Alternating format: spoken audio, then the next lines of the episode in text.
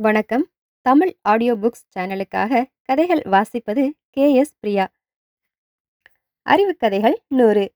கதை பதினாறு தியாகக் கதை வடமொழியிலே தியாகம் என்பது தமிழிலே தன்னல மறுப்பு என்பதாகும். மக்களாக பிறந்தவர்கள் தன்னலமற்ற வாழ்க்கை வாழ வேண்டும் என்பது தமிழ் பண்பாடும் தமிழர் பண்பாடும் தமிழகத்து பண்பாடு ஆகும். இதனை பள்ளியெனின் உலகுடன் பெருணும் கொள்ளார் புகழனின் உயிரும் கொடுக்குவர். தனக்கென முயலா நூன்றால் பிறர்க்கென முயலுனர் என்று புறநானூறு இன்றும் கூறிக்கொண்டிருக்கிறது. அதாவது கோழி தன்னை விலை கொடுத்து வாங்கியவனுக்கு முட்டைகள் இட்டு உதவி இறுதியிலே தன்னையே உண்ணும்படி உதவி மடிகிறது.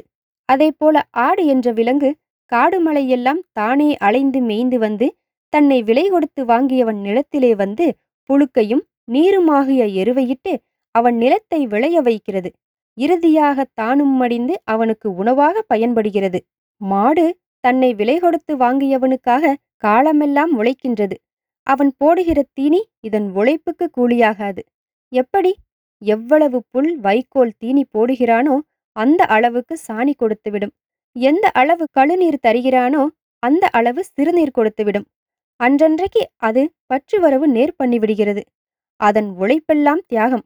ஆடு கோழிகளைப் போலல்லாமல் மாடுகளின் தியாகத்தை நினைக்கும்போது மயிர்கூச்செறிகிறது காலமெல்லாம் உழைத்து உழைத்து எலும்பும் தோளுமாகி இறந்து அவனுக்கு உணவாகவும் பயன்படுகிறது.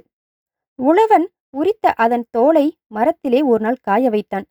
அந்த மாட்டின் தோல் சொல்கிறது ஐயோ கவுண்டர் தரையில நடக்கிறாரே அவர் காலை கல்லும் முள்ளும் குத்துமே என் தோல் எதற்காக இருக்கிறது? செருப்பாக தைத்து போட்டுக்கொண்டு நடக்கலாமே என்று சொல்கிறது. அவ்வளவு தியாகம் மாடுகளுக்கு. இவை கற்பனையல்ல. இவை அனைத்தும் கதையல்ல. உண்மை நடைமுறை. இவைகளை பார்க்கும்போது மக்களாகிய நாம் என்ன தியாகம் செய்கிறோம் என்பதை சிந்தித்து பார்ப்பது நலமாகும். இன்னும் இதை அறிவுறுத்தவே எல்லா சமய வழிபாடுகளிலும் சில தியாகப் பொருட்களை கையாண்டு வருகிறார்கள்.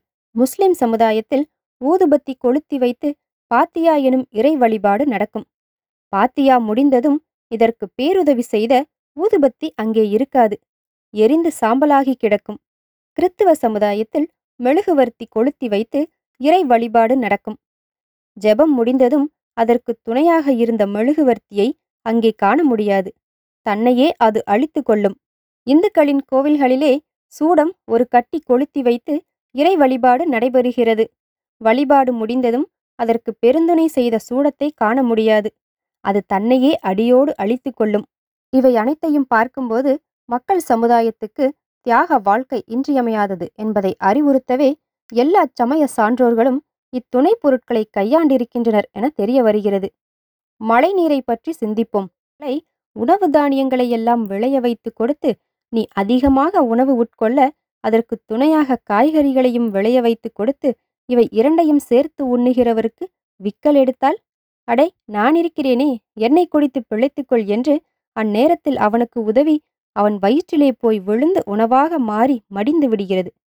இந்த கருத்து வெளிப்படவே திருவள்ளுவர் துப்பார்க்கு துப்பாய துப்பாக்கி துப்பார்க்கு துப்பாய தூவும் மழை என்ற குரலில் நமக்கு விளக்கி காட்டுகிறார். பகுத்தறிவு பெற்ற மக்களாகிய நாம் நீரிடத்தும் விலங்குகளிடத்தும் பறவைகளிடத்தும் உயிரில்லாத ஜடப் பொருள்களிடத்தும் காணப்படும் தியாக வாழ்வை நினைத்தாவது தியாக வாழ்வு வாழ்வது நலமாகும். ஏனெனில் வையத்துள் வாழ்வாங்கு வாழ்வது என்ற வள்ளுவரின் வாக்கு பிறரை வாழ வைத்து வாழ்வது என்பதும் பிறர் வாழ்வுக்கு தான் துணை புரிந்து வாழ்வது என்பதும் ஆகும். இந்த மாதிரி கருத்துரை உங்களுக்கு மிகவும் பிடிச்சிருக்குன்னு நினைக்கிறேன். இதே மாதிரி தொடர்ந்து கதைகளை கேட்க நீங்கள் தமிழ் ஆடியோ புக்ஸ் சேனலை சப்ஸ்கிரைப் பண்ணுங்கள் மறக்காமல் உங்கள் ஃப்ரெண்ட்ஸோட ஷேர் பண்ணுங்கள் மீண்டும் அடுத்த கதையில் சந்திக்கிறேன். வணக்கம்.